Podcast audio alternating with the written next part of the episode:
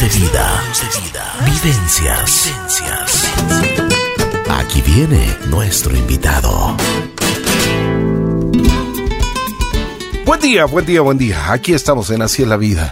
El día de hoy tengo el gusto de presentarles a un personaje de magia, de esos personajes que nos va a contar su historia, sus vivencias y lo que realmente él ha hecho en su vida. Pues yo creo que nos va a motivar muchísimo en muchos aspectos. Un emprendedor nato, una persona que realmente está dedicado a una actividad que es espectacular. Pues nada menos y nada más que él tiene la obligación y por supuesto eso le fascina, el dar de comer a las barriguitas de todos los ecuatorianos. Santiago Cueva, el famoso chef que está aquí, pues él tiene su restaurante Marcando el Camino, y por supuesto que lo está haciendo, marcando el camino. Santiago, qué gusto saludarte, ¿cómo estás? Gracias por la invitación, Ricky. Feliz de estar acá y feliz de compartir lo que uno es, lo que uno hace y a lo que uno le apasiona. Así es. Bueno, vamos a conversar un poquito de todo. ¿Dónde naces? ¿Cómo era tu entorno familiar? ¿Cómo vivías los primeros años en tu casa? ¿Qué te inculcaron en principios, en valores, tus padres? Bueno, yo vengo del Valle de los Chillos, ¿no? Yo nací allá, crecí allá. ¡Qué chévere! Cuando el Valle era, bueno, campo, ¿no? Yo crecí, había vacas alrededor y ahora vive en una parte que era puro jardín y un programa de muchos animales que vivía donde vivía yo.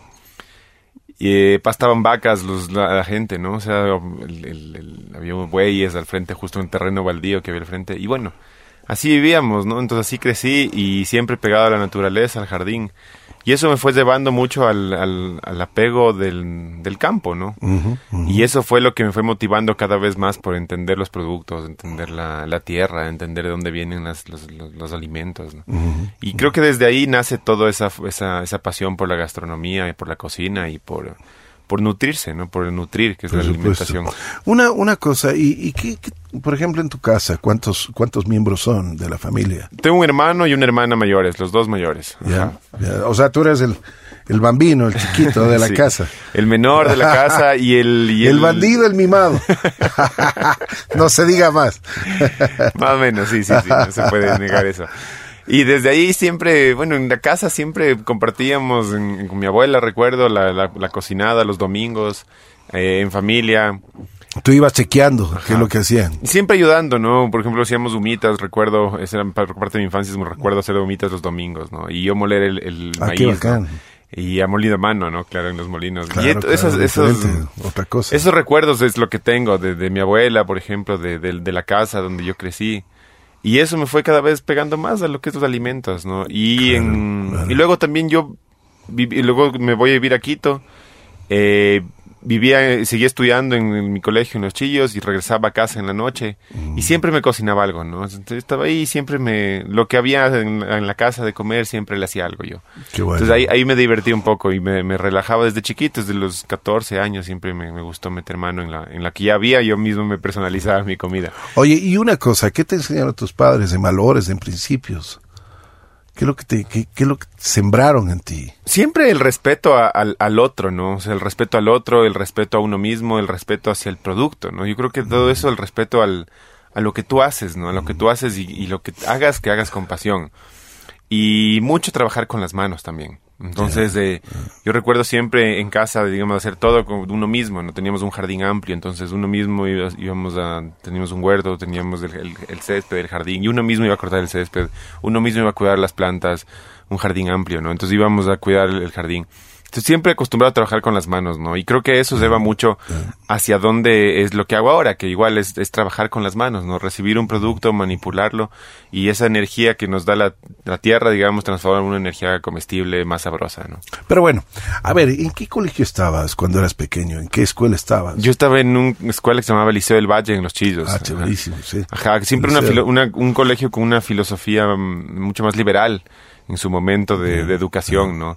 Muchas clases de filosofía, de historia del arte, igual campo, ¿no? O sea, un jardín gigante. Pero y todo, o sea, ¿cómo eras de pequeño? ¿Eras inquieto? ¿Eras introvertido? ¿Extrovertido? No, siempre amiguero, muy inquieto, muy preguntón,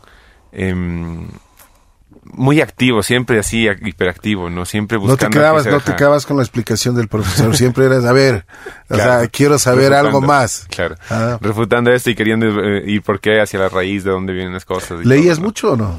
Me gustaba siempre leer, sí, tenía el hábito de leer siempre. Eso es bueno, ajá, eso es bueno. Ajá, siempre me gustaba como... sobre todo en la parte del colegio, ¿no? Me gustaba leer siempre 2 o 3 libros para leerlo, iba como que dependiendo del estado de ánimo iba leyendo diferentes. Y por ejemplo, ¿qué deporte te gustaba hacer? Yo jugaba tenis. Tenis. Ajá. ¿Eras bueno para el tenis? Sí, jugaba, sí jugaba. Qué bueno. Qué luego, bueno, por cosas de la vida, luego ya me lesioné la rodilla, creo, y ahí dejé de jugar un tiempo y ya perdí el ritmo. Pero el tenis era algo que me jugué hasta los 17 años. Qué chévere, ajá, qué chévere. Bueno, en la universidad, ¿cómo cambia tu vida? O sea, ya comienzas a tener perspectivas, qué es lo que pensabas, qué es lo que decías, qué ibas a hacer. Yo termino acá el colegio y bueno, siempre queriendo estar inquieto y buscando qué hacer, ¿no? Buscando salir un poco. Entonces ahí me voy de intercambio estudiantil a Bélgica, donde llego a vivir a una familia. ¿Cómo así Bélgica? Por el francés, siempre me llamó o sea, quería Francia, Bélgica, Europa, quería ir a Europa. Y me llamó, me salió Bélgica y bueno, por el francés también. Tú tenías, me mucho. Ya hablabas, bueno, tu lengua materna es el español, inglés y francés. Ajá, claro, inglés que bueno, el colegio te bombardea aquí, claro, ya lo hablaba, no lo dominaba obviamente, ajá, pero lo hablaba. Y luego ya empezamos con, bueno, quería francés, ¿no? Otro idioma. Y Europa, sobre todo de Europa, es lo que me llamó la atención. Y me fui de intercambio a los 18 años a Bélgica. ¿Por qué Europa? ¿Qué es lo que te llamaba la atención? Todo lo que era el arte, la cultura que había ayudado, ¿no? Y, bueno, otro idioma también. Ajá, o sea, salir al viejo continente, digamos. Otra cultura. Ajá, otra cultura diferente. Y aprender. Ajá. Y nutrirme de esto, ¿no? De ¿qué tal te fue a los 18 años? Bueno, todavía es... una persona que comienzas a experimentar, claro, ¿no? O sea, te daba susto a algunas cosas, además tienes muchas interrogantes. ¿Qué pasó en tu vida a los 18 años? Bueno, muy aventurero siempre fui, ¿no? Me gustaba salir de campings, de paseos, desde los 16 siempre me gustaba el campo, la montaña. Entonces siempre aventurero y dije, me voy. Y ya llegando allá, fui en estos programas de intercambio, llegué a una familia que fueron expatriados en Japón. Uh-huh. Entonces estuvieron viviendo 6 años en Japón y luego regresaron a vivir a Bélgica. Y bueno, tenían esta cultura también japonesa muy de ellos con la que habían vivido. Entonces pero una maravilla. Claro, entonces ellos eran belgas, vividos entre Francia, en París, bueno, no Francia, París y Japón. Wow. Entonces tenían y recorridos viajados por toda Asia y tenían toda esta influencia en la casa. ¿Qué aprendiste? Y hermanos, tenía hermanos. Mis hermanos de intercambio eran 2 gemelos que tenían 16 en su momento, una niña más chiquita y otra chica de 18 que vivía en esa época en Australia, que estaba el intercambio justo cuando yo regresé. ¿Y qué aprendiste? O sea, eso me abrió el mundo, ¿no? Me abrió el mundo, me hizo entender otras formas de vivir, incluso de cómo son los hábitos de vivir, ¿no? De compartir una mesa, de compartir al mediodía, de compartir un desayuno y afianzar también las responsabilidades de cada uno en su hogar, ¿no? Creo que en eso esta familia, bueno, europeos son muy desde los pequeños tienen responsabilidades en casa de cumplir las cosas y, claro, y siempre es muy importante eso, ¿no? O sea, ¿tú crees que eso, por ejemplo, esa educación influyó mucho en ti, en tu formación? Siempre todo estas formas de entender las responsabilidades y delegar los objetivos, digamos, delegar tu entorno para llegar a un objetivo en conjunto, creo que sí, eso me enseñó mucho, ¿no? Y obviamente el respeto también, ¿no? Afianzar toda esa parte del respeto hacia, bueno, una casa de alguien que te abre las puertas, de amistades, de amigos, de todo esto que con lo que vivíamos, ¿no? Oye, pero qué experiencia, una familia que haya vivido en Japón y que sean europeos, una mezcla de culturas, y que eso te debe haber afianzado mucho en yo diría, por ejemplo, en el respeto que existe, porque Japón y la cultura japonesa es, lo primero es el respeto, la consideración al ser humano y por supuesto, por ende, también a la naturaleza, ¿no? Y claro, porque al final todo está bien que lo hagas sin invadir el espacio del otro, ¿no? Cuando llegas a un momento de invades el espacio del otro, eso es allá ya empiezas a invadir, ¿no? Y eso es un poco también como jefe ahora, ¿no? Como líder de un equipo, es lo que busco hacer, ¿no? Siempre mantener a mi equipo todos alineados con un solo objetivo, pero siempre con respeto a todos, tener sin invadir el espacio del otro, cumplir nuestros roles, ¿no? O sea, y no ser agresivo en ese espacio. Oye, pero qué bien, o sea, esto te formó mucho. En Bélgica tuviste la oportunidad. ¿Qué tal es Bélgica a propósito? Bueno, toda esta cultura chiquita. Yo viví en una ciudad de unas 300,000 personas y todo alrededor de la plaza central, la plaza de armas, que con la iglesia y todo. No, todo está. Y al lado del castillo, el chateau, que se llamaba la Citadel, que es muy, muy romana. Entonces, todo este visual que había alrededor era muy lindo, ¿no? Pasabas del río, como que antes era amurallado, para entrar a la ciudad. La escuela caminando con el empedrado y todo esto que ya es otra mentalidad, ¿no? Cómo te vas formando. Y luego todo este pueblo los sábados se transforma en una feria donde vayan todos los agricultores y empiezan a vender todos los productos que ellos cultivan. Entender también cómo es el campo allá, ¿no? O sea, tú cuando estás en Europa vas pasando por ahí, es muy difícil encontrar campo no cultivado. O sea, aquí tú vas y ves así hectáreas por hectáreas y hectáreas de campo ahí desperdiciado, ¿no? Bueno, entre comillas desperdiciado. Y allá todo está cultivado. O sea, tú por donde vayas ves cultivos por donde sea, ¿no? Entonces, bueno, entender toda esa diferencia, ¿no? Y todo, bueno, toda esta gente es la que llevaba a la feria los sábados, los mercaditos, sus quesos, sus productos. Y esa como... slow food que se forma desde allá, ¿no? Como que todos productos de cercanía que empiezan a aparecer. Y vas entendiendo eso, ¿no? De consumir productos cercanos, de que lo que te hacen al lado está mucho más rico. Empezar a entender las temporadas de las frutas, ¿no? De la temporada de que la manzana está más buena ahora, el durazno está mejor ahora, el cítrico aparece ahora. Y acá es todo siempre, ¿no? Entonces uno no nace con esa visión, esa cosmovisión de estacionalidad, ¿no? Entonces, entender a eso, que de respetar las estaciones, de cómo van viniendo los alimentos y cómo el estado de ánimo también va cambiando de acuerdo a las 4 estaciones. Y eso es lindo, ¿no? Irse empapando emocionalmente. Por supuesto, porque ahí tienes... Y las 4 estaciones son muy marcadas, ¿no? Uh-huh. Por eso, o sea, los alimentos no pueden ser... o sea, no siempre tienen los mismos alimentos. Claro, es eso. Y eso va cambiando. Ajá.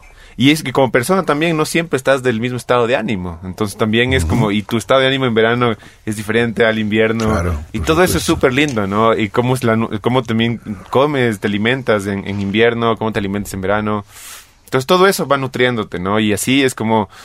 Me empieza a apasionar mucho lo que es la alimentación, la cocina... la cultura del aperitivo, que también, ¿no? Que al final no importa si tienes ya desde los de los 15 ya están en casa, ya tomas una cerveza, un vino en el aperitivo, con un snack, 5 de la tarde, todo el mundo en mesa tomándose algo. Eso es lo que te iba a preguntar. Por ejemplo, tú hablas del aperitivo. Aquí no hemos tenido esa costumbre. Ahora recién estamos acostumbrándonos o digamos conociendo ese tipo de cosas. ¿Qué significa el aperitivo? Es los tiempos también de cómo empiezas aquí en el Ecuador, por ejemplo, la comida principal en familia es del mediodía. Así es. En Europa, en otros países, siempre es la tarde, ¿no? Cuando ya terminaste tu jornada laboral. Así es. Entonces... llevas un pequeño snack, un sándwich para el mediodía. Con el mediodía, con eso... Tienes 30 minutos, nada más. 30 minutos, un café, conversas con los amigos, y ya sigues la jornada laboral, ¿no?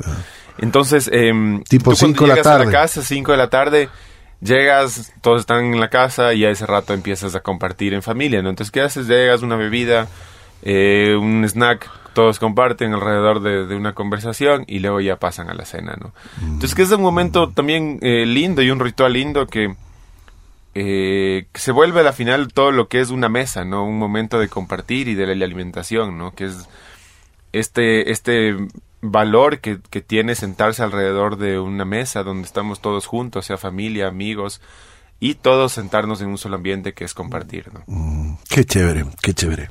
Bueno, Bélgica parece que te dio una formación, te dieron muchos cimientos.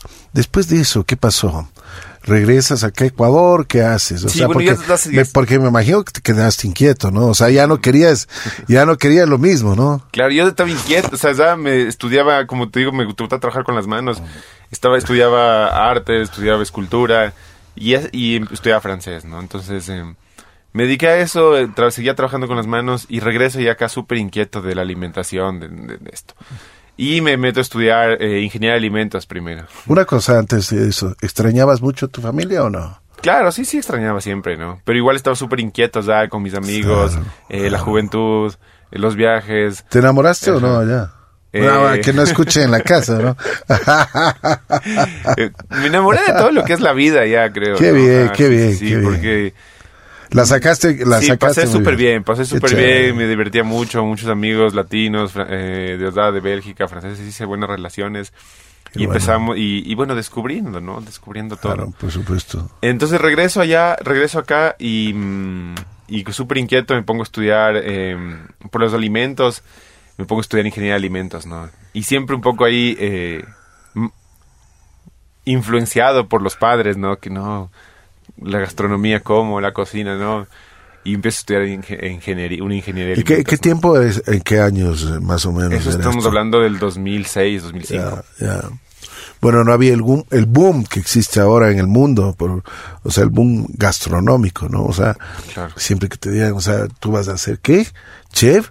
O sea, ¿qué un cocinero? O sea, había muchos cuestionamientos a las nuevas profesiones que podían existir en el mundo. Claro, era el 2005, entonces eso no era tan como es ahora, ¿no? Nah, que el chef es el famoso, el rockstar, y todos los programas de televisión que hay ahora también, no era tan así, ¿no? Ya sonaba algo la gastronomía, obviamente, pero no era así fuerte, claro, como es ahora. Entonces empiezo a estudiar ingeniería de alimentos, lo cual duró 2 o 3 semanas así, y luego digo, no te puedo creer. Enseguida me doy cuenta que no iba a ser lo mío. ¿Pero qué? ¿Por qué? Toda esta... Esto sí es una... Realmente estás confesando una cosa que nos dejaste, pero a mí por lo menos me dejas... O sea, imagínate, o sea, tú dices que no fue lo tuyo, pero ¿por qué? O sea, ¿qué pasó? ¿Los métodos no te gustaron o qué? Tal vez las clases introductorias, por ejemplo, recuerdo, era justo muy aburridos, muy... Era como... muy teóricas. Sí, cómo empezaron a desarrollarse todas estas bebidas energéticas. Me acuerdo que fue una clase sobre eso. Y era como tanta manipulación y tanta de productos que se hablaba y más productos de, bueno, químicos y todas las cosas de larga vida, de alargar la vida. Y al final dije, no quiero ir por ese lado. Yeah. Y ese rato me cambié a gastronomía. Y desde ahí fue solo un para adelante, ¿no? Para adelante, mucho trabajo. Empezando a trabajar desde... Empecé a estudiar gastronomía ese rato y a trabajar enseguida. Y desde ahí empecé, a los 19, empecé con la gastronomía. Y desde ahí, lo importante es no parar. Dicen que es muy sacrificado la gastronomía, ¿no? Son horarios largos, son turnos largos. Cuando estás empezando es demandante, ¿no? Pero tiene que encantarte por eso, porque al final es donde estás metido gran parte del tiempo de tu vida y compartes con tu familia inmediata alrededor, que son los cocineros y gente que está alrededor tuyo, meseros. ¿Qué experiencias has tenido, por ejemplo, de esto? Si recuerdo, por ejemplo, alguna anécdota. De muy, muy pequeño, algo que me marcó mucho igual hacia dónde y me motivó más a ir. Me fui mandando, así, ni siquiera había mails, recuerdo. O sea, no había, pero era muy difícil contactar por mail. Mandé por correos del Ecuador, me acuerdo, mi currículo al 2005, 2006, a un restaurante en Australia, que esa época era restaurante. No había todas estas listas de moda que hay ahora, ¿no? Se sabía que era el número 7 del mundo esa época. Y mandé por correos del Ecuador, me acuerdo, el correo, y me llegó un mail de respuesta, del chef, y me dice, puedes venir cuando quieras, es que estos son los contactos, es mi número... puedes venir estas fechas, me llamas cuando estés aquí. Y yo me sale así, y yo ese rato, bueno, ¿cómo hago para llegar a cómo va a llegar a Australia. Y ya desde ahí, eso fue a los 20 años. Y ya justo esa época trabajaba de mesero en otro lugar. Cuando empecé a estudiar, justo empecé a ahorrar algo. Me compré un pasaje para Australia y me fui. Y llegar a Australia a los 20 sí me sacudió. Llegar a una cocina de verdad donde ya... Chuta, tenías equipos, cocinas frías, cocinas calientes, o sea, era un equipo gigante y todos, la mayoría, el chef era un japonés, australiano. Ahorita, bueno, ese tenía ese restaurante primero icónico, se llama Tetsuya, y luego abrió uno que se llama en Singapur, ahora que se llama Wakugin, que también es otro. Y bueno, llegar a una cocina así con brigadas gigantes. Mi chef inmediato era un japonés que manejaba los pescados, increíble. Entender, había otros, gente de Estados Unidos, gente de Filipinas, gente de Tailandia. O sea, entender ya toda la diversidad de lo que es el mundo gastronómico y que todos al mismo rato hablamos un solo idioma, que es cocinar, ¿no? A ver, una cosa, tú dices que trabajaste salonero. Cuéntame, eso debe ser una experiencia. Yo siempre, cuando vas a un restaurante, yo admiro mucho a la gente que trabaja sirviendo los platos, yendo a atender a las mesas. Es una persona que pues tiene que tener mucho carisma, ¿no es cierto?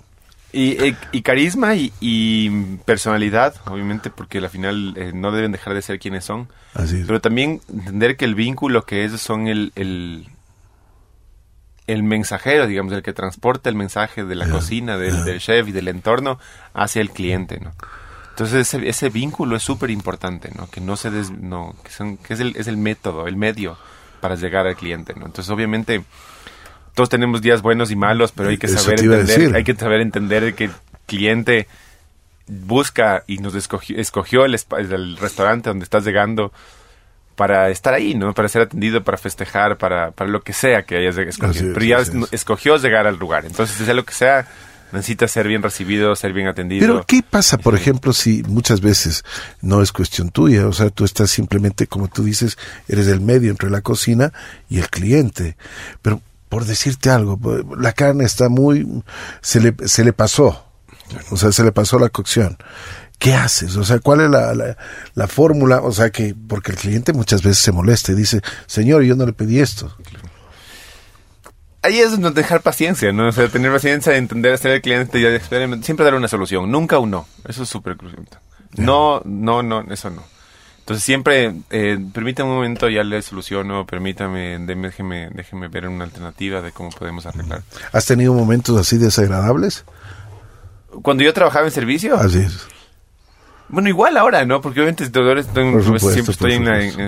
siempre hay personas difíciles, no puedo dejar, o sea, hay personas que van con mal humor y han tenido un mal día y pueden reclamar hasta grotescamente, ¿no? Ajá, exacto. O tienen un roce ahí en el restaurante con la persona que están compartiendo, por ejemplo. Claro. Cuando hay una pareja y tiene una pelea sentimental al frente de uno, es como ahí sí, se vuelve uno que puede hacer. Se complicó. Uno mejor se aleja y empieza desde lejos, ¿no? ¿Entender? Claro. Así como hay veces que no quieren que ni te acerques, ¿no? Te daría ganas de decirle, no se peleen. Claro, sí. Te acercas con unas servilletas, te dejas ahí, claro, tiras, ¿no? unos Kleenex ahí, claro, para que llore claro, lloren los dos. Hay que tener ahí un... Claro, por supuesto. Tienes que ser muy hábil, muy inteligente, ¿no? Muy camaleónico. Respetar también, ajá, en los espacios. Ajá, muy camaleónico, porque cada mundo es una persona, una persona diferente, cada mes es una relación diferente, ¿no? Entonces hay que saber leer los detalles, ¿no? Yo creo que ahí está el éxito, leer los detalles del cliente, de la persona, de la mesa, de claro, cómo está, claro, ¿no? Claro. Entonces... Eso es lo bueno, te vas a Australia, ya, o sea, yo creo que para ti fue un golazo, ¿no? O sea, irte a conocer nuevas cosas. Tú decías que la cocina fría, la cocina caliente, o sea, que tenías un chef que manejaba todos los pescados. O sea, ¿cuál fue tu experiencia ya, pero personal, no solo de chef? Porque el golpe que te pegaste a Australia debe ser, pero completamente distinto, diferente de Europa, diferente de Ecuador, por supuesto. ¿Culturalmente te golpeó también te nutrió? Claro, es como Australia, Sydney, donde yo estuve, Así como para los latinos es Nueva York, ¿ya? Sydney es para los asiáticos. Perfecto. Entonces, una cultura asiática gigante, desde tailandeses, como te digo, filipinos, Singapur, chinos, taiwaneses, de todo lado. Restaurantes de toda Asia alrededor tuyo, así, gente con la que yo vivía. Y todos ellos ahí en una sola ciudad gigante, llena de edificios, rascacielos. Entonces, eso fue lo más lindo, ¿no? De entender otra visión totalmente diferente del mundo, ¿no? Y abrirte el mundo a Asia, ¿no? Que es otra cosa. Y aparte en otro continente, Oceanía. Entonces, ya es otra mentalidad, otra forma de consumo, otra forma de ver el mundo, otra forma de entender. Y ya un poco más grande yo también, ¿no? Ya trabajando, ya con más dinero de lo que fui a estudiar antes. Ya me daba mis lujos. Yo te digo una cosa, influyó mucho que hables inglés, francés, por supuesto el español. Eso te debe haber ayudado mucho, ¿no es cierto? Claro, eso siempre, ¿no? O sea, los idiomas te abren las puertas. Claro. Y te abren puertas a la comunicación con la gente, que es lo más importante, así, ¿no? Porque si llegas a algún lugar y no logras comunicarte, bueno, no absorbes, ¿no? Una cosa, que cuando te comunicas ya en la cocina, cuando ya es tu arte también, ¿no? O sea, ¿y qué te decían? ¿Este muchacho sabe? ¿Tiene madera o le vamos a poner a lavar los platos nomás? Claro, ¿no? Cuando tú llegas joven, ¿no? Claro, llegas así, claro. Y sin haber entendido una cocina real, digamos. Ajá. Entonces, de cómo te paras en una cocina hasta recuerdo con el... Cómo, por ejemplo, cómo te paras, cómo llegas, ¿no? Con los estuches de cuchillo que llegas... Oh. Perdón, antes un paréntesis. Dicen que para el chef, para las personas, explícanos cuál es el símbolo, el significado que tiene los cuchillos, un cuchillo. Porque para mí puede ser una cosa, un cuchillo. Pero para ustedes dice algo muy, pero muy singular, especial. Tiene algo que ustedes están viendo. Es como el ojo del fotógrafo, es la visión que ustedes tienen. Es tu herramienta de trabajo, ¿no? Entonces es como la extensión de tu mano, digamos. Al final trato de manipular el producto, ¿no? Entonces al final tú tienes tus cuchillos para ciertas cosas y es con lo que tú te mueves. O sea, tú seleccionas tus cuchillos. Y son del gusto de cómo te acomodas, cómo te gusta el mango, qué te gusta para ciertas cosas. Y al final eso es lo más lindo, ¿no? De que uno ya tiene... A mí yo en lo personal soy súper simple de cuchillos. Tengo mis tres, que son mis favoritos. Nadie topa. Eso es como el cepillo de dientes, ¿no? Claro. ¿Ah? Eso es lo sagrado de uno, ¿no? Claro, claro. Y son, una cosa, son costosos, cuestan mucho, o sea, porque yo he visto cuchillos que realmente en los Estados Unidos o en algunas partes de Europa, pero...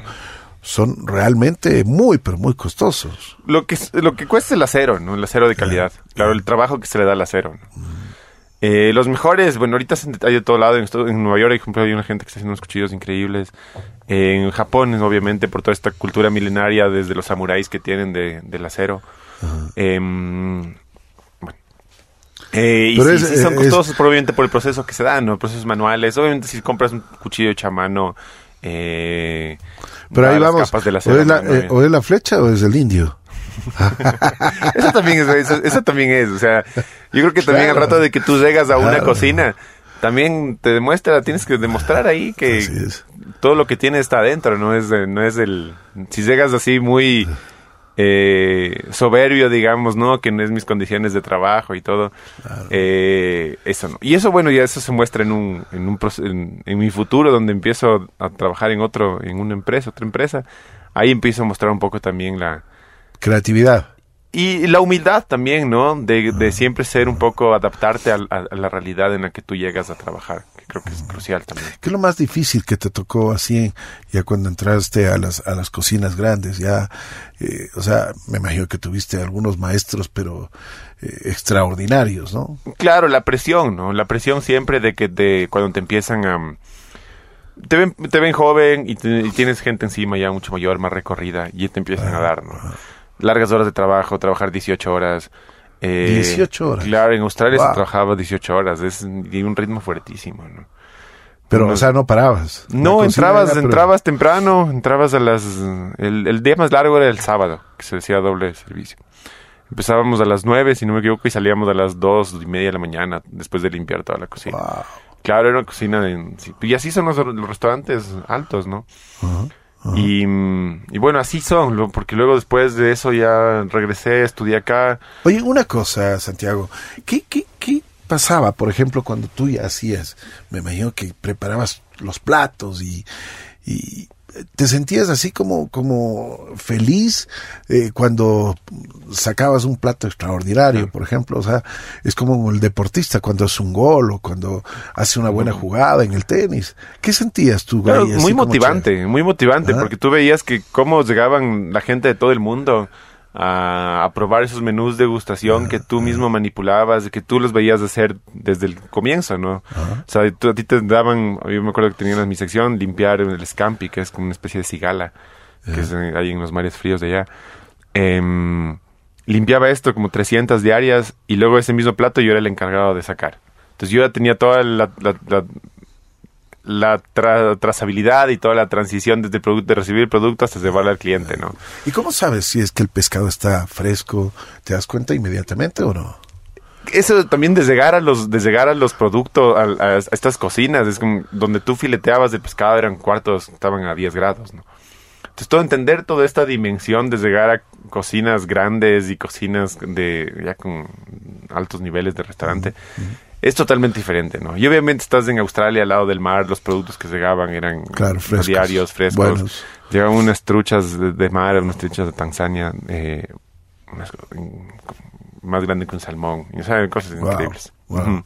¿Cuál era el plato que tú hacías? O sea, la especialidad que te tenías, o eras diverso. Yo, como estaba en la parte de pescados, hacíamos el plato insignia del chef, que era una trucha justo de Tasmania que la curaba, la cocinaba a baja temperatura, como 42 grados centígrados, y la servía con unas algas, un hinojo. Entonces era un plato que mostraba su influencia japonesa y francesa, ¿no?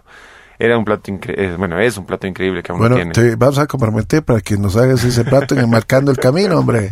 Intentado, sí. ¿Y qué tal te sale por aquí? Sí está saliendo. ¿Sí sale o no? Lo probé en el menú el Día de la Madre y sí salió, ¿no? Sí salió bien. Pero tienes que hacerlo entonces, Sí, está en la nueva carta, Marcando el Camino, qué bien. Estamos conversando con Santiago Cueva, quien nos ha dado la oportunidad de conversar y saber un poquito más de su historia, de cómo en uno de los restaurantes más exitosos que existe aquí en Quito, en Ecuador, lo está haciendo con la sencillez, la humildad y con mucha inteligencia, porque has logrado tener un gran equipo de trabajo. Pero bueno, vamos por partes.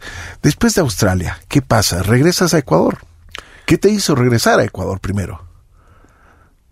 Eso fue interesante. No, fue ahí un poco la presión familiar de que tienes que acabar los estudios, porque ya justo en el restaurante me ofrecieron trabajo, quédate aquí, ya no importa, sí. O sea, ya estaba ahí encaminado, y a la final, ese rato, me ofrecían, ya quédate, y yo la presión familiar decía, no, tienes que regresar a estudiar, mi madre. Y el corazón no, o sea, no, en esa época estabas... Tranquilo, me dedicaba a viajar.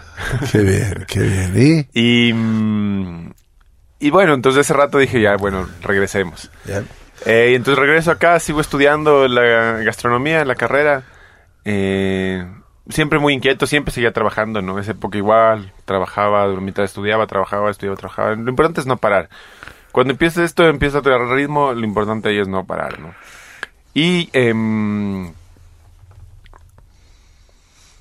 sigo trabajando, sigo ahorrando, me voy estudiando, me voy a México ese verano, ¿no? Igual descubro todo el mundo de sabores, de los chiles, todas estas especias y todos los sabores que hay en México. Luego termino los estudios. ¿Qué tal los tacos en México? Increíbles. México luego pasé por otras... he ido muchas veces, he ido unas 15 Porque veces la gastronomía mexicana es pero extensa, ¿no? Ajá. Claro, depende de cada región, de qué cocina en cada lugar. Exacto. Las especies que encuentran alrededor, las carnes, ¿no? Igual. Buena experiencia, ¿no? México me moví bastante por allá y sí, se come súper rico, la verdad. Ajá. Y entender también eso, ¿no? Como esta onda de compartir alrededor de la comida mexicana es súper fuerte también, ¿no? Es algo que ellos lo viven mucho, o sea, el ritual de comer que tienen. Llegas a una oficina, por ejemplo, y es muy de ellos, ¿no? Y a las 8 de la mañana, esperemos un ratito, a ver, desayunemos. Y ahora sí como, ¿qué trajiste tú? Los tacos, las tortas, no sé qué. Claro, no van directo cada uno a su espacio, sino un ratito todos juntos desayunamos y ahora sí empecemos el día. Y esta onda muy coloquial que tienen los mexicanos, ¿no? De divertirse y... No mames, cabrón. Claro. Oye, el guacamole es uno de los productos que realmente los mexicanos le dan mucha importancia en su comida, ¿no? Siempre debe haber así. Como existe el chile, también está el guacamole. El guacamole, las salsas, sobre todo muchas salsas alrededor de la comida, ¿no? Uh-huh. Eso siempre... ¿Aprendiste esas salsas a hacerlas? Sí, algunas salsas. ¿Son difíciles o qué? Depende del producto. O sea, el chile es lo que te da el sabor, ¿no? O sea, depende qué chile tengas, eso es lo que te da el sabor. Ajá, al final el secreto de ellos son los chiles. Ajá, qué bien. Bueno, después de México, ¿qué haces? Este muchacho con tan corta edad viaja por el mundo, Bélgica... Australia, México, bueno, Ecuador, por supuesto. Me imagino que te recorriste muchos lugares aquí en Ecuador para también comprender los sabores que tiene esta tierra, ¿no? Eso, claro, seguíamos nosotros en la universidad estudiando y siempre muy dedicados a la comida ecuatoriana, toda esta influencia de hacer comida ecuatoriana, ¿no? Y eso nos tenía siempre activos también de los sabores que hay acá, ¿no? Uh-huh. Termino yo ya acabando la universidad, siempre me visualizo salir y me voy a España un tiempo. Ahí me dediqué a estudiar pastelería. Wow. Ajá. En España, ¿a dónde fuiste? A Barcelona. Barcelona, qué maravilla, ¿no? O sea, te has tratado bastante mal tú. Sí, o sea, siempre fue inquieto viajar. Barcelona es una belleza, ¿no? Y tienes unos restaurantes, bueno, en cualquier lado comes y disfrutas de los sabores, además la gente de Barcelona, la gente catalana es realmente maravillosa, es chéverísima, ¿no? Y la cultura de la tapa y de la cañita, de todo esto, ¿no? De estar así. Y eso, al final todo se traduce en disfrutar alrededor de la comida, ¿no? Que creo que es el valor más inmediato, ¿no? O sea, desde los mexicanos hasta el ecuatoriano, hasta el asiático. Lo único que quiere es, al rato de comer, disfrutar un rato alrededor, con su gente querida alrededor. De acuerdo. A ver, ¿qué aprendiste en España, en Barcelona? Ahí estuve casi año 2 meses. Y viviendo allá, trabajando allá. Y ahí hice un curso de pastelería y me llevó mucho a entender esta pureza de los sabores simples, ¿no? ¿Qué es eso? A ver, explícame un poquito. Que no hace falta recargar los platos, ¿no? Que cuando tú estás comiendo algo quieres entender que estás comiendo. Viste que a veces tienes muchas cosas en el plato que ni siquiera sabes que estás comiendo. Exactamente. Entonces, de entender los sabores simples, eso me llevó este curso de pastelería, ¿no? Al final, si tuvieses un postre, siempre está compuesto de 3, 4 ingredientes máximo, 4 sabores. No le recargas mucho. Exacto. Entonces, toda esta influencia pastelera que ejercí durante mucho tiempo es lo que busco llevar ahora a la cocina salada, ¿no? Entonces, tener siempre 4 sabores máximo en un plato es suficiente. Exacto. Sí, porque la comida de restaurante siempre es a veces muy cargada, ¿no? Claro, quieren poner muchas cosas ahí. Por ejemplo, esos ceviches que hacen con uvilla, mora y limón. ¿Viste? Es como que ¿qué es eso? Claro. A mí personalmente, yo no entiendo. O sea, a mí, por ejemplo, me gusta el ceviche concha, solo que le abran la concha con limón y sal. Se acabó, punto. Ni cebolla, ni tomate, ni nada. Es lo más simple, ¿no? Pero, o sea, yo te digo, o sea, hay mucha gente que le gusta lo contrario, entonces hay que respetarlo también, pero como chef, o sea, aprendiste mucho en la cuestión de pastelería y te enseñó también esta cuestión de la pastelería, llevar a los platos salados, ¿no es cierto? Como tú dices. Esta visión de sabores claros, de sabores simples, de que el producto sea lo que es y sepa lo que es, ¿no? Entonces, si tú tienes una crema de limón, es una crema de limón, ¿no? O sea, si tú tienes algo de maracuyá, es maracuyá. Si tienes café, es café, ¿no? Entonces, entender que si tú quieres del gusto en cocina, si tú quieres del gusto el vino, es el vino. Si quieres del gusto cebolla, es cebolla. Que no todo tenga ajo, cebolla y yo qué sé, otras cosas. Y por ejemplo, cuando tú haces tus platos y cuando estabas en Barcelona, hacías tus platos, ¿a quién llevabas para que prueben? Porque tenías que tener un conejillo de indias. Bueno, en la escuela compartíamos con todos, ¿no? Ahí hacíamos nuestras cosas. Y luego alguien tenía que probar. Claro. Y entre los amigos nos reuníamos siempre a comer, ¿no? A comer, nos cocinábamos entre nosotros. Igual tú llegas ya a un nivel, digamos, una maestría, lo que sería una maestría a nivel de cocina, ¿no? Donde tú llegas a compartir con gente que está con la mente igual dando vueltas, ¿no? O sea, ya ha viajado, se ha ido por todo lado, gente de muchas nacionalidades. Entonces ya está súper inquieta de qué está pasando, ¿no? Ya es con otra visión, ¿no? No es de la escuela acá, la universidad acá, que gente que está con otros intereses. Sino ya llegas a un concepto, de un nivel de maestría, donde ya tienes gente más competitiva alrededor tuyo, claro, que te enseña, claro, que te comparte, que te nutre. Y es lo mismo tú a ellos, ¿no? Una cosa, cuando tú haces tus platos, también tiene que venir acompañado de alguna bebida, porque no solo es el plato, ¿no es cierto? Uh-huh. ¿Ah? O sea, tú sugieres a las personas que das de comer, por decirte algo, un jerez antes o un vinito, de acuerdo a los platos que tú haces. Siempre no saturan el paladar, o sea, algo que acompañe la comida, que aporte a la comida y que no sature la comida.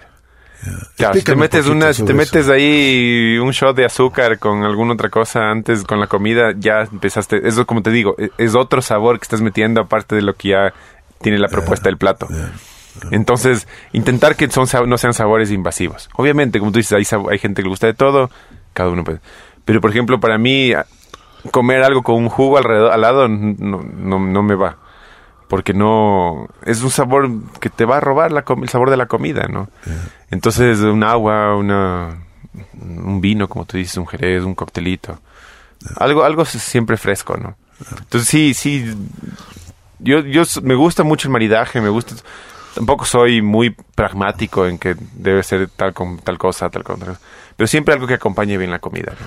Bueno, no sature la comida. Después de Barcelona, ¿Dónde viene la próxima escala?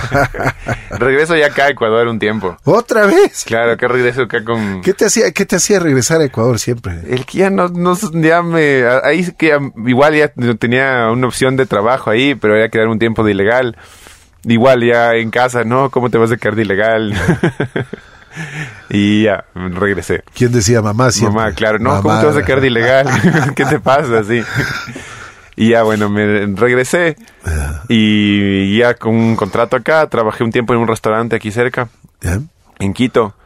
¿Te fue bien? Sí, súper bien. Aprendí mucho del mercado local. Qué bien. Aprendí cómo se consume acá, qué es los proveedores, la relación con los proveedores, el trato hacia el cliente, reconocer rostros también de clientes, que claro, es muy importante, claro, ¿no?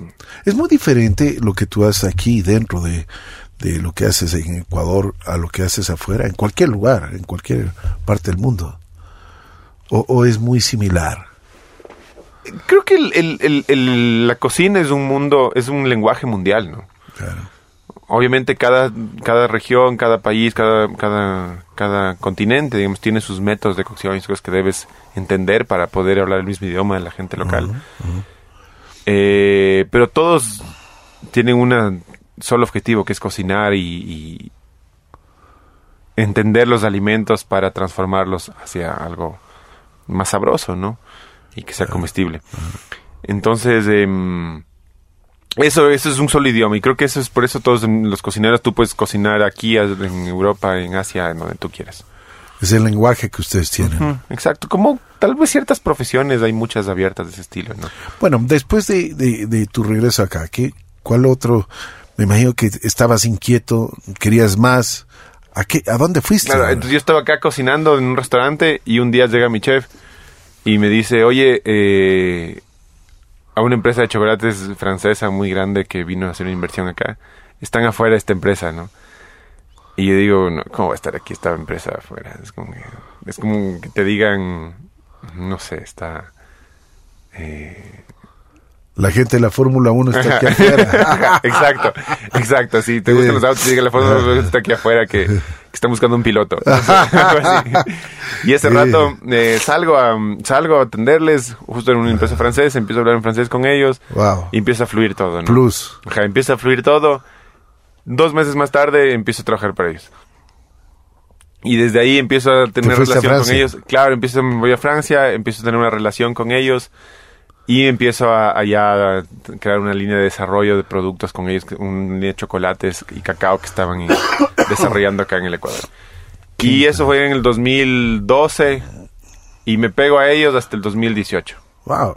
Ajá, son 6 años. que empiezo a trabajar de pastelero chocolatero, basado en Ecuador, pero cubriendo el mundo entero. Entonces, el primer contenedor se fue a Panamá, el segundo a Chile, y al final, cuando yo salí de la empresa, exportábamos a 21 países. Uf. Entonces, pasaba mucho tiempo en Asia, Corea, Taiwán, Japón, Medio Oriente, Dubái. Me fui ganando el mercado de a poquito, demostrando el resultados, ¿no? O sea, que eras corto de equipaje, pero tenías que viajar muchísimo. Claro, sí, bajaba 3 semanas y una estaba acá. 3 viajaba, una en Ecuador, 3 viajaba, una en Ecuador.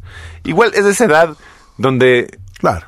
O sea, están y te conoces mucha gente y te relacionas en el mundo entero, que todos tenemos esa edad, y es donde las empresas grandes, las multinacionales... buscan ese perfil, es justo para gente con idiomas, vengan acá. Y solteritos. Exacto, y solteros. Vengan, te doy herramientas, viaja, te enseño. Y es la edad donde te empiezas a mover, ¿no? Ya, pero llega un momento que ya no quieres ni avión, ni aeropuertos, ya ni cansas, nada. Ya, ¿no? O sea, te cansas. ¿No? Porque al principio, qué lindo, o sea, viajes y toda la cuestión, pero ya... Claro, sobre todo los viajes a Asia eran largos, porque tú llegabas 3 meses en Asia... Y ya te conocías, o sea, tenías viajes de trabajo de lunes a viernes como agenda de trabajo. Viernes, chao, bueno, te dejaba ahí las oficinas, chao, nos vemos. Ya te conocías todos los Irish pub de todas las ciudades, ya no sabías qué hacer. Claro, ya no sabías qué hacer. Bueno, ¿qué hago? Busco occidentales, vamos a un Irish pub. Ya te conocías todos los Irish pub de todas las ciudades, ya ¿qué más hago? ¿No? Entonces ya te aburres, ¿no? Claro. Entonces, bueno, ahí llega un momento... Ya deja de ser atractivo el viajar, ¿no? Ajá, sí, se vuelve monótono y se cansa, ¿no? Uno ya también se cansa como todo. Entonces ahí es que después de haberme nutrido por todo esto y entendido mucho y compartido con grandes chefs en grandes hoteles, en grandes cadenas... ¿Qué edad tenías ahí? 27, 28. 27, 28, 29, 30. ¿Pero estabas enamorado o tu corazoncito qué decía? O sea, o simplemente seguías con tu vida. Tenía una relación, tenía una relación que obviamente sí me llenaba, y entonces justamente eso ves, cada vez fue... Te fue llenando más. Claro, me fue atando más acá, ¿no? Sí. O sea, ya quería regresar ya. Sí, fue un momento en que dije, ya creo que es momento de regresar y ya buscar una... Estabilidad y cambiar un poco, ¿no? También creo que... Y algo que uno siempre busca como... Creo que en cualquier persona, ¿no? Tener algo propio, ¿no?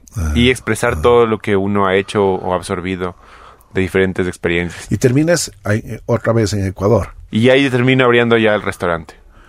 ¿Y ya te casaste? Me casé y abro el restaurante. O sea, ¿Tu esposa qué profesión tiene? Es gastrónoma igual. Ah, ajá. ¿También? Sí. O sea, está en estamos mismo... Ajá, y nos hablábamos, entendíamos, entonces, ella me entendía porque cómo era mi trabajo, por eso mismo. Claro. Entonces, ¿qué es importante, no? ¿Qué es importante? Pero, ¿y qué te decía tu esposa, por ejemplo? O sea, cuando eran novios, ¿hablaban mucho de las cuestiones gastronómicas o no? Siempre el lenguaje, mundo, ¿no? Ja, sí, siempre apasionados por viajar y por verlos, entender las culturas, la comida como manifestación de cultura. ¿Cuál es la especialidad que tiene ella? A ella le gusta hacer postres. Wow. Ajá. Bueno, sí, he probado los pasteles. Uh-huh. Mis hijas son pero apasionadas de los pasteles. Son muy ricos. Sí, muy ricos. Lo hace muy bien. Tenía un local ahí... Miele, en la González Suárez, ajá. Buenísimo. Sí. Realmente extrañamos ese saborcito, eso es una familiar. Cosa importante. Así es. Pero bueno, vamos marcando el camino. Me dice mucho el nombre. A mí me dice, me hace imaginar muchas cosas. Pero yo quiero que el autor de todo este marcando el camino, quiero que me cuentes por qué nace, cómo nace, cuál es la idea, cuál es el concepto que tienes sobre esto, porque cambia mucho. Ahora es un restaurante que a la gente le gusta y que el que va le gusta comer bien, a un gran precio, me parece muy bien el precio, pero sale, yo he ido un par de veces que me han recomendado, pero sales con una sensación que realmente quieres volver, y quieres volver a probar. Así que vamos por partes. Cuéntame cómo nace la idea, qué pasó, por qué el nombre, eso es importante, por qué el nombre, Marcando el Camino. Porque cuando se hace, cuando se quiere un nombre, por lo general los nombres son muy cortos, ¿no es cierto? Uno busca nombres chiquitos, y eso es en el mundo. Eso es en el mundo, porque tú has dicho, por ejemplo, de algunos restaurantes que ha estado en el Asia, ¿no? Pero son nombres pequeños, ¿no es cierto? Los nombres concisos, digamos, para que se te queden en la mente rápido. Exacto, o algo es lo que busca generalmente el branding, ¿no? Uh-huh. Siempre cuando estuve trabajando, digamos, que me movía por el mundo vendiendo... Vendíamos chocolates muy de lujo.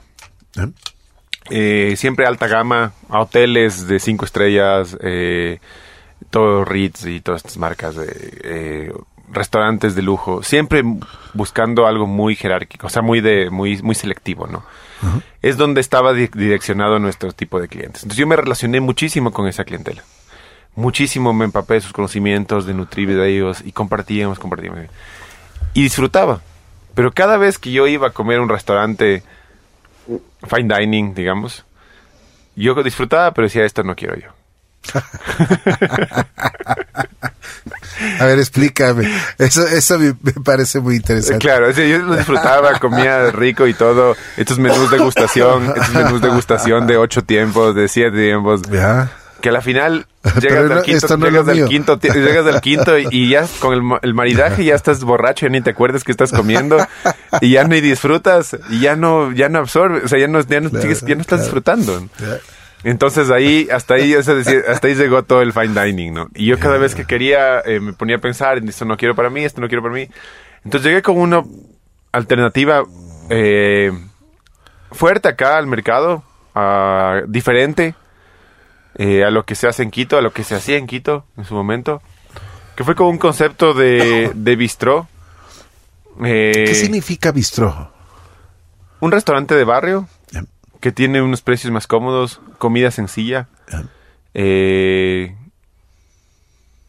servicio más sencillo que un restaurante de lujo, digamos. Servicios también más sencillos, ¿no? No tan pretenciosos. Eso. Esa es la diferencia entre un bistró y un fine dining, ¿no? Yeah. Entonces empezamos con este concepto de bistró, donde todo empezó a girar alrededor del pan. Yo venía con mucho... Justo en esa época venía mucho de estar en San Francisco haciendo una asesoría allá. Otra escala. Esa es la West Coast, increíble. Y pasaba en San Francisco mucho y ahí me empapé de hacer el pan masa madre que tienen ellos, porque... Con toda la humedad que tiene San Francisco, tienen unos trucos increíbles para sacar unos panes masa madre. Entonces ahí me empapé de ellos y hicimos unas cosas súper bien allá. Y todo ese conocimiento del pan de masa madre me lo traje, ¿no? Y te da muy buen resultado, porque dicen que el mejor pan está Marcando el Camino. Ah, qué bien, qué orgullo. Me han dicho, pero yo no me gusta el pan, te digo. A ver, o sea... Sí como pan, pero no es que me apasione, pero hay gente que le fascina el pan. Y yo he estado en varias reuniones, y lo primero que dicen, el mejor pan de Ecuador está en Marcando el Camino. Qué orgullo. Así que, o sea, lo estás haciendo muy bien, pero por algo lo estás haciendo, ¿me entiendes? O sea, no fue una casualidad y ahora lo explicas tú. Por ejemplo, eso aprendiste en West Coast, en los Estados Unidos. Uh-huh. Y es que claro, porque tú te absorbes, ¿no? Vas absorbiendo. A lo mejor yo como te digo, he estado rodeado de gente de muchos chefs alrededor. Y vas absorbiendo desde todo lo que es. Por eso tienes que ser una esponja, ¿no? Siempre ser humilde en lo que tú das, en lo que das. Y yo como llegaba con chocolates y muy, muy didáctico mi forma de compartir también lo que hacemos acá y lo que tenemos en Ecuador, que es el cacao y el chocolate y la producción de esto. Entonces la gente súper agradecida conmigo y compartíamos, ¿no? Y eso, ¿no? Entonces, llegamos con esta propuesta del pan, de comer con pan, de compartir la comida con pan, y empezamos a crear una carta pequeña. Al comienzo, un restaurante mucho más pequeño de lo que es ahora. ¿Por qué Marcando el Camino? O sea, no te vayas del camino. Todo esto, como te dije, decía que todo el objetivo de toda persona siempre es crear un negocio propio, ¿no? El camino que había pasado yo... Siempre fue tu mente eso. Sí, ¿no? Sí, sí. Estuvo en tu mente. Ajá, siempre estuvo en mi mente tener algo mío. Entonces, yo ya pasé mucha experiencia, muchos... empapado de muchos de roces, de aprendizajes y jefes incluso alrededor mío. Que ya me fui nutriendo y ese fue mi camino, ¿no? Entonces, todo este camino que tú tienes que recorrer para llegar a un negocio propio es muy importante, ¿no? Y luego a través de todo este negocio propio, que sería todo el camino que puedes marcar hacia otra gente, es crucial también, ¿no? Y no sea a tus colaboradores inmediatos, sino a tus colaboradores externos, al barrio, al barrio también, sobre todo. Entonces, ahí es cuando me asiento en la Veintimilla, ¿no? En Tamayo y Veintimilla. Que, bueno, esta calle de Tamayo siempre fue una zona donde tomaban todos los universitarios, ¿no? Y desde ahí decir, ¿sabes qué? No, y estar atrás de que esto no pase. Se vuelve una calle mucho más comercial. Y traer toda esta vida urbana a la Mariscal y seguir retomando un poco la Mariscal que regrese a ser un poco lo que siempre fue en su momento, ¿no? Es donde me asiento, ¿no? También buscando, obviamente, barrios alternativos, como por ejemplo, hay restaurantes que lo hacen en las casas, en la zona de las casas, que también hay un par o tres restaurantes que están haciendo las cosas bien. Por acá en mi barrio, que no es barrios como La Floresta, por ejemplo, son barrios caros, o no es Cumbayá, por ejemplo, que los arriendos son carísimos. Entonces surge toda esta movida de llegar a barrios diferentes y donde desde tu nicho, desde tu espacio, puedes empezar a colaborar a tu alrededor, ¿no? Entonces también todo eso influye con marcar el camino, ¿no? Porque toda esta influencia que tú puedes traer al barrio, toda esta influencia que tú puedes traer a tus colaboradores inmediatos, toda esta influencia que puedes traer a los colaboradores externos, pensando en un productor de verduras, por ejemplo, por medio de un restaurante, esos que tienen la vitrina para ofrecer y comercializar su producto. Así es. Si es que no se dan a conocer por medio de un restaurante y no tienen vitrina, simplemente no existen, ¿no? De acuerdo. Entonces, ese es un poco también todo lo que tú puedes llegar a hacer a través de un espacio como... Santiago, ¿qué te dijeron en tu casa? ¿Qué te dijo tu esposa? Siempre apoyando, pero siempre con recelo, ¿no? De hacia dónde vas, ¿qué te decía? ¿Qué estás haciendo? ¿Estás saliendo de este trabajo seguro? Vas a hacer, tienes tu billete, cada fin de mes tenemos el billete. Claro. Oye, loco, ¿a dónde nos estamos metiendo? Ajá, entonces fue como que ya, bueno, vamos, ¿no? O sea, hay que hacerlo. Ajá, sí, me apoyaron bueno. Mis padres. Porque es una locura, o sea, meterte en el barrio donde estás ahora. Bueno, ahora, como tú dices, o sea, ya cuando marcas el camino ya es fácil decirlo. Pero abrir ese campo es o sea... Te podía haber resultado al revés. Claro, a ver si puede irse malísimo, ¿no? Yo sabía, le había tanteado un poco, de que no había buen pan. En un mes, chao. Claro. O sea, claro, no empieza a llegar, ¿no? No llega gente. Yo tenía tanteado que no había pan, no había un lugar así bueno, estéticamente cuidado, con un concepto fuerte. Que creo que todo eso es crucial, ¿no? ¿Cuál es el concepto que tienes en Marcando el Camino? Mi concepto de comida... es que todo se pueda comer con pan. Ese es mi cuando yo pienso en un plato, que se coma bien con pan. Ese es mi guarnición principal es del pan. Ya, ¿qué sopa tienes, por ejemplo? Tenemos una sopa, un consomé de chicharrón de hongos que está increíble. Vamos a probarlo. Ajá, un consomé de chicharrón de hongos que es buenísimo. Buenísimo. Ajá. Ya, chévere. Porque si tú dices con pan, por ejemplo, un plato fuerte, ¿qué tengo para comer con pan? Una canilla de ternera breseada, por ejemplo. Wow, ajá. Sí, esa me la comí. Ajá. Las carrilleras de res del vino tinto. Buenísima. ¿Cuál? Carrillera de res del vino tinto, los cachetes de res del vino tinto. No te puedo creer. Ajá, queda increíble igual. Con el pan, así el vino tinto, la salsa, unas cebollas glaseadas. O sea, el fuerte tuyo es el pan. Es mi única guarnición. Ya. Cuando entré... nada de papas fritas, ni arrocito, ni... No. Mi objetivo principal cuando empecé cuando abrí el restaurante, era literal, era más drástico, la verdad. Decía, no guarniciones. Solo era el género principal y el pan era la única guarnición. Pero qué buen concepto. Luego fui entendiendo, que sí hay clientes que te piden el plato más construido. ¿Qué pasa si es que, por ejemplo, se acaba el pan y en la mesa? Que lo típico, por favor, tráeme un poquito más de pan. ¿Les cobras el pan? No. Qué no. Bien. Ajá, no, el pan no cobramos porque es el valor agregado del restaurante. Ya, y el pan, y es lo que engancha a nuestros clientes, porque el pan sale del horno, unas hogazas de 1 kilo que hacemos, unos baguettes grandes, y sale este pan fresco, increíble. Las 2 veces que he ido a tu restaurante, he visto que hay gente que ya come y se va llevando el pancito. Claro. ¿Ah? Te alcanza el pan, o sea, lo haces, claro. Tienes que hacerlo, ¿no? Claro, tenemos pan, porque también funciona como, o sea, panadería, eso es fuerte, ¿no? Pero yo creo que eso es lo que te iba a decir, porque dicen que el panadero se despierta a las 4 de la mañana, comienza a hacer el pan, y ahora veo que tú también estás con los desayunos, o sea, es muy sacrificado. Creo que debe ser de los pocos restaurantes, como restaurantes que funcionan, o que tienen un panadero. Yo creo que no debe haber muchos restaurantes que tienen un solo pan, o sea, como que tienen solo un restaurante y que tienen un panadero 100%. Yo sí tengo un panadero ahí clavado haciendo pan todo el día. Y claro, porque es nuestro valor agregado. Claro, pero es que y además el pan también, bueno, es diferente los horarios, digamos, porque nuestro pan se amasa en frío. Entonces, queda el pan masa madre, tiene que leudar en frío de un día a otro. Entonces nuestro pan queda hecho hoy para mañana, digamos. No des tus secretos. Oye, Santiago, ¿estás satisfecho o no? Me encanta lo que hago, me apasiona lo que hago. Ahora veo que tienes también, o sea, aparte del restaurante, estás haciendo el catering. Estamos saliendo bastante, es temporada alta. No salgo mucho, salgo cuando clientes puntuales, buenos clientes, que hay una relación, quieren llevar la experiencia del restaurante a sus seres queridos en un evento que tengan ellos. ¿Cuán difícil es llevar lo que tú haces a algún sitio, a alguna casa? Es muy difícil porque, o sea, tú en tu restaurante tienes tu cocina, o sea, sabes que el plato va a salir calientito, o sea, sabes a qué cocción tienes que hacerlo y lo haces.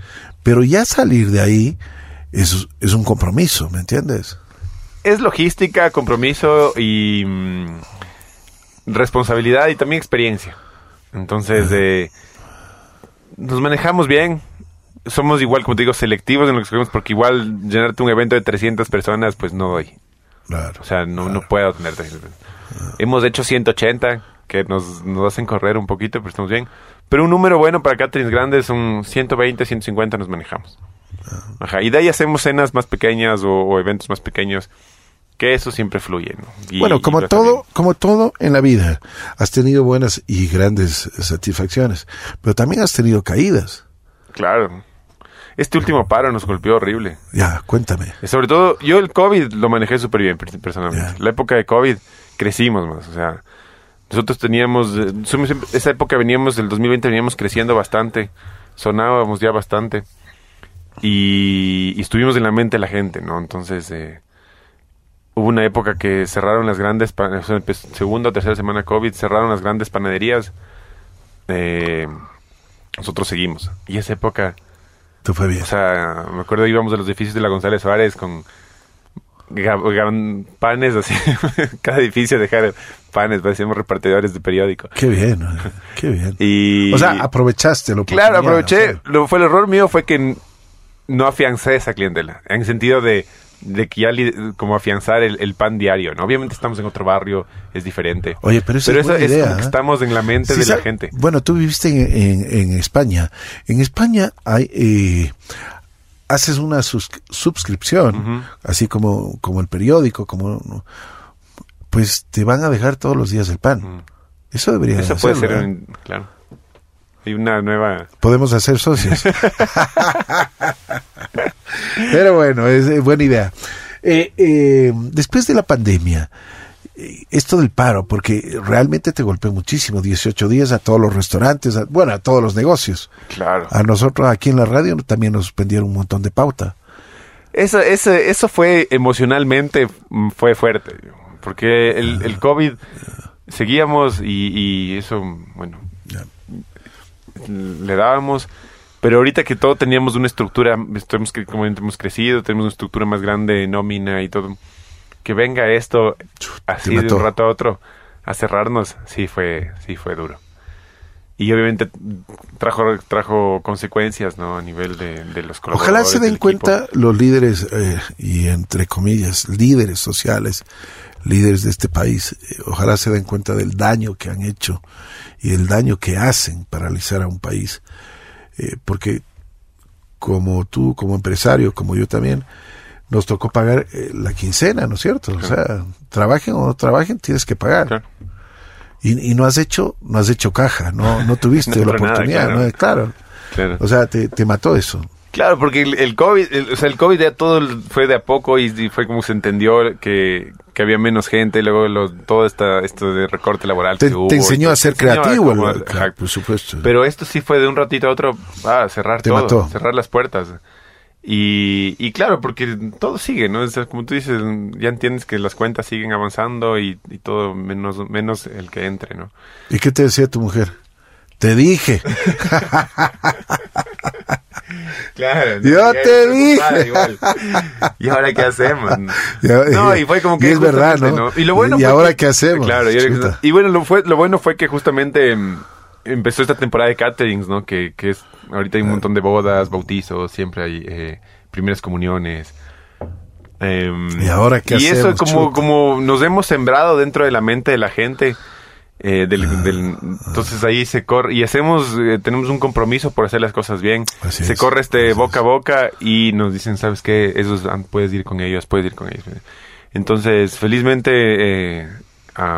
hemos estado saliendo, entonces otro ingreso al restaurante y ya con eso equilibramos. Bueno. Oye, Santiago, ¿estás satisfecho de la vida?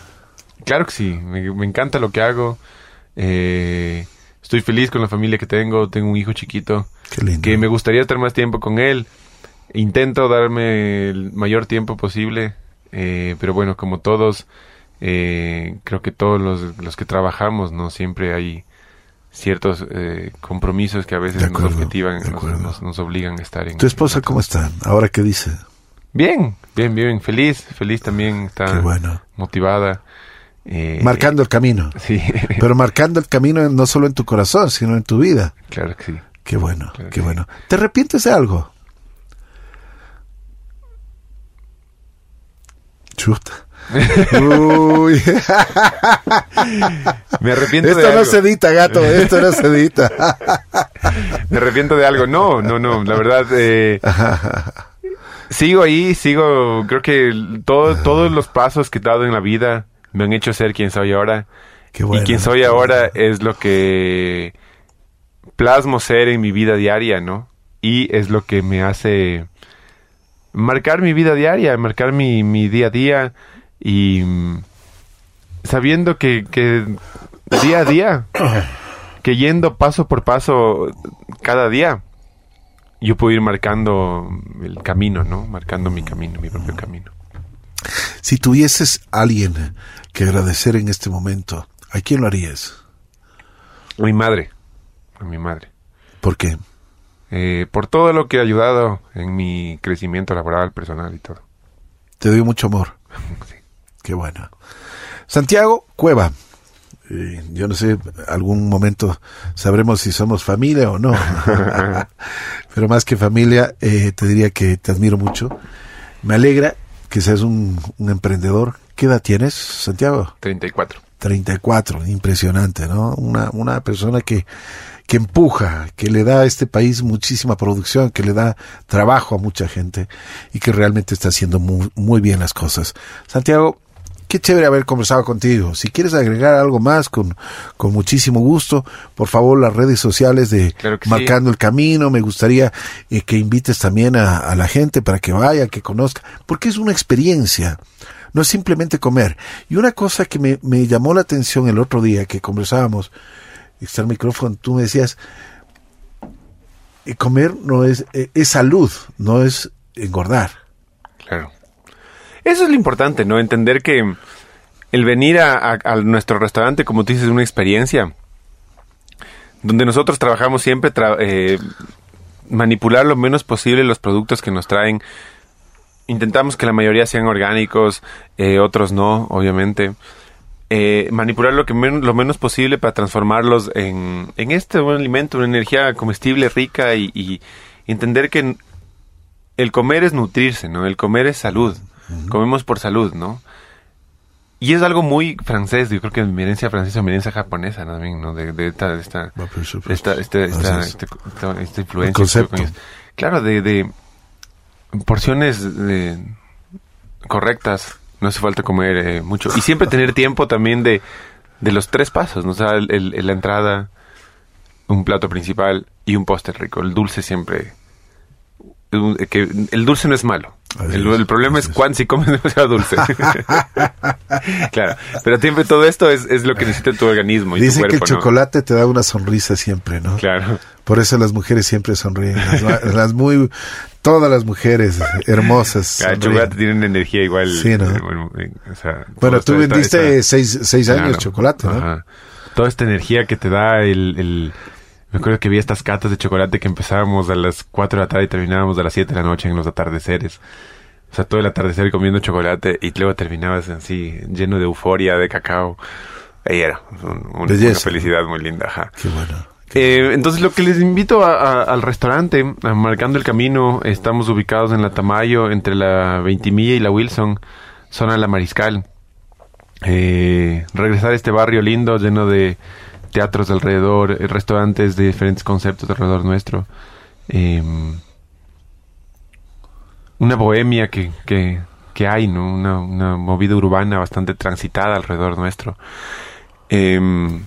Donde no estamos, tenemos una terraza, espacios abiertos, dos terrazas, un restaurante lineal más o menos de unos 60, 70 puestos.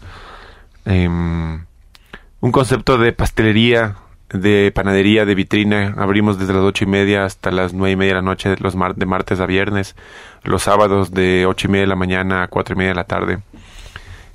Una propuesta cómoda en precios, cómoda en servicio, una estética muy cuidada de lo que es la marca, de lo que es el espacio, de lo que es el servicio también, donde buscamos que menos es más, ¿no? Menos es más en los sabores, menos es más en la concepción del espacio, donde buscamos siempre recibir a nuestros clientes, a nuestros amigos que vienen con una sonrisa, con los brazos abiertos, agradeciendo que nos escojan a nosotros para venir a pasar esta experiencia, siempre generosos con la comida. Yo sirvo como me gusta que comer a mí. Yo creo que a veces fallo en negocio en eso porque pienso más en cómo me gustaría que me atiendan a mí que cómo es, ¿no? Pero está bien, oye. Pero es mi objetivo es que es el concepto cómo que me gusta servir, cómo me gusta comer así a mí es donde es como yo gusto servir. Entonces, ¿le has servido a tu madre? A mi madre, claro que sí. Sí, Marcando el Camino, ¿sí va? Sí, sabe ir. ¿Y qué dice? Antes iba más, ahora dice que se suena mucho, entonces ya no quiero. ¿Y qué dice? Le encanta. Es la mejor crítica, pero es la mejor crítica igual. Sí, siempre dice, oye, esto está mal, esto ¿así? No es así. Así, qué bueno, claro, qué bueno. Pero sí, siempre agradecido igual por los comentarios que ella me daba, porque siempre son muy valiosos, es lo que más me conocen en esta vida. Y eso, ¿no? Siempre invitarles a que vengan con esas expectativas altas que llegan y siempre dispuestos a satisfacer y si podemos cumplir esas expectativas. ¿Qué te falta hacer en la vida? ¿Qué me falta hacer en la vida? Cuando logre tener un huerto o algún campo donde yo pueda crear mis propios animales y mis propios vegetales para poderlos llevar al restaurante, creo que sería un paso muy grande para mi objetivo. Qué bueno. Uh-huh. Te quiero agradecer muchísimo. Gracias, Santiago Cueva, Marcando el Camino, y por supuesto lo está haciendo con su inteligencia, con su emprendimiento, con una mujer que le apoya 100%. Sabes que yo soy gran amigo de tu suegro, Juan José Salgado. Es uno de mis amigos, pero de corazón, de toda la vida. Mándale un abrazo y un saludo especial. Con mucho gusto. Pero espero verte ya cuando verte con los cuchillos. Claro que sí, sí, sí.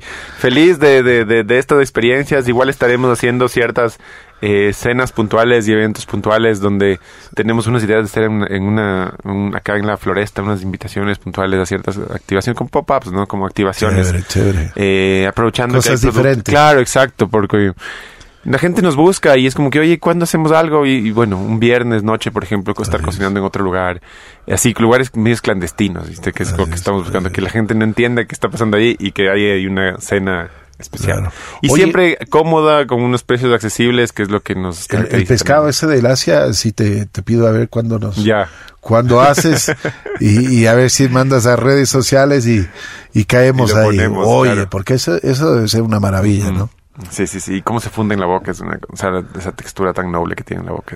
Es impresionante como ahora los jóvenes, y yo digo con mucho orgullo, tenemos tanto talento en Ecuador en muchísimos aspectos, no solo en gastronomía, sino en muchos, pero muchos aspectos.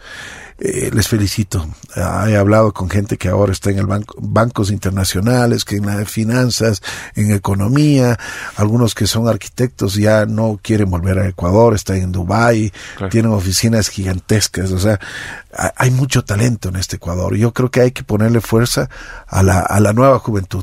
Lo único que yo sí diría es de que tenemos que tener líderes, pero líderes de bien, líderes que empujen a este país, porque este país es muy rico, no solo en las cosas naturales, sino también en los cerebros que tenemos. Qué bueno. ¿Tú sabías que hay gente que de Ecuador que trabaja en la NASA, uh-huh, gente de Ecuador que trabaja, por ejemplo, en petróleos en Dubái, gente de Ecuador que trabaja? Oye, realmente me siento satisfecho. He tenido la oportunidad de conversar con algunos de ellos y me da orgullo ser ecuatoriano, porque hay gente que realmente lo único que queremos es creer en nuestro país, ¿no? O sea, y darle, como tú estás haciendo ahora más que nunca, darle una oportunidad para que la gente coma bien, pues tenga unos sabores pero internacionales, como tú has vivido toda tu vida, has estado viajando y ahora nos estás entregando una gastronomía pero excepcional. Te felicito, Santiago. Gracias. Y espero que sigas así. Sure. Además que, ¿sabes qué? Con esa humildad, con esa sencillez, porque los grandes tienen eso. Eso es lo más importante en la vida. La inteligencia, la sencillez y siempre la sabiduría con la que tú puedes manejar todo esto. Qué bueno, muchas gracias. Sí, lo importante es creérsela y seguir adelante. Así es. Santiago Cueva estuvo junto a nosotros en Así es la Vida.